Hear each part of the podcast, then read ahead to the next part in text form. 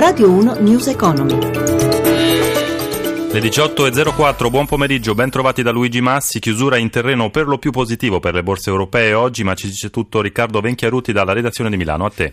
Piazza Affari sale di un punto e mezzo e spicca in una giornata nervosa che vede gli operatori cauti, almeno sino alla decisione della Federal Reserve sui tassi, pesa sul clima di incertezza anche la brusca frenata dell'inflazione in Cina.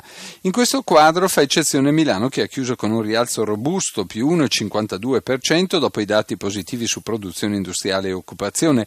In rosso invece Londra meno 0,45 mentre Parigi più 0,02 e Francoforte più 0,16 hanno a lungo ballato intorno alla parità incerti, oltreoceano Dow Jones meno 0,22 Nasdaq meno 0,60.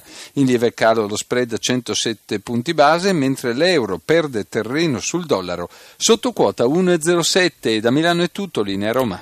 Grazie Venchiarutti. Andiamo avanti. Il ministro per l'economia Piercarlo Padoan all'Ecofin per illustrare tra l'altro i margini di flessibilità sul deficit chiesti dal governo italiano con la legge di stabilità. Padoan si dice fiducioso in vista del giudizio sulla manovra da parte di Bruxelles. Sentiamo. Sulla questione della clausola dei rifugiati, la Commissione ancora non ha reso noti i criteri del come questa clausola potrà essere applicata. Molti paesi hanno sostenuto e stanno sostenendo spese importanti per la gestione della questione dei rifugiati, sia in termini di primo impatto che in termini di integrazione Torniamo in Italia con la nuova iniziativa Educare Scuola lanciata dal gruppo BNL per avvicinare gli alunni delle elementari al concetto di denaro e al suo utilizzo consapevole. Delle novità di questo programma di educazione economico-finanziaria in classe ci parla il vice direttore di BNP Paribas Marco Tarantola intervistato da Gelsomina Testa un'iniziativa che per il secondo anno consecutivo la banca dedica ai più piccoli, per fare loro conoscere i concetti base dell'economia e del quotidiano. L'obiettivo è quello di avere e di contribuire ad avere cittadini più consapevoli da grandi sulle loro scelte finanziarie. Che risultati vi aspettate da queste iniziative? Nella passata edizione abbiamo interessato circa un milione di persone, tra studenti, famiglie, professori, dirigenti scolastici, diciamo tutto l'indotto,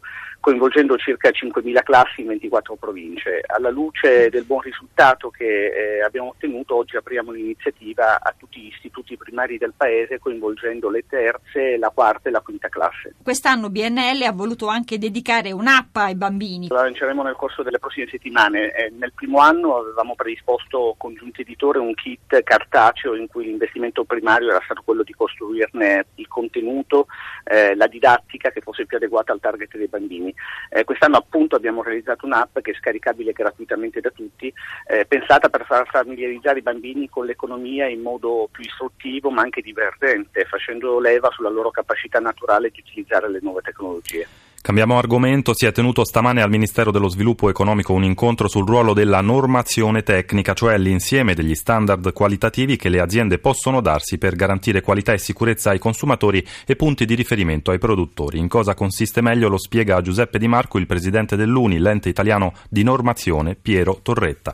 La normazione tecnica è uno strumento di autoregolamentazione del mercato e sempre più anche della società. La normazione è un punto di riferimento che consente ai soggetti economici che offrono prodotti e servizi di avere uno standard a cui uniformarsi. Gli enti di riferimento a livello nazionale sono l'UNI per parte non elettrica ed elettrotecnica ed il CEI che è l'altro ente che si occupa specificatamente invece della normazione elettrica. L'attività della normazione si sviluppa su uh, grandi principi che sono la volontarietà, la trasparenza, eh, la democraticità. Come contribuisce la normazione alla crescita economica del Paese? In Germania, in Gran Bretagna o anche in Francia la normazione ha un effetto ed un impatto sul PIL eh, con valori che variano dallo 0,3 all'1%. Eh, la normazione contribuisce anche alla crescita della produttività. Quali sono i principali ostacoli che si incontrano in questo settore? I principali ostacoli sono forse quelli della disabitudine a pensare che la normazione tecnica possa essere uno strumento utile ed efficace.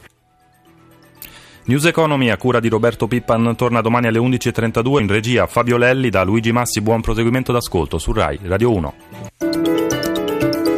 Radio 1 News Economy.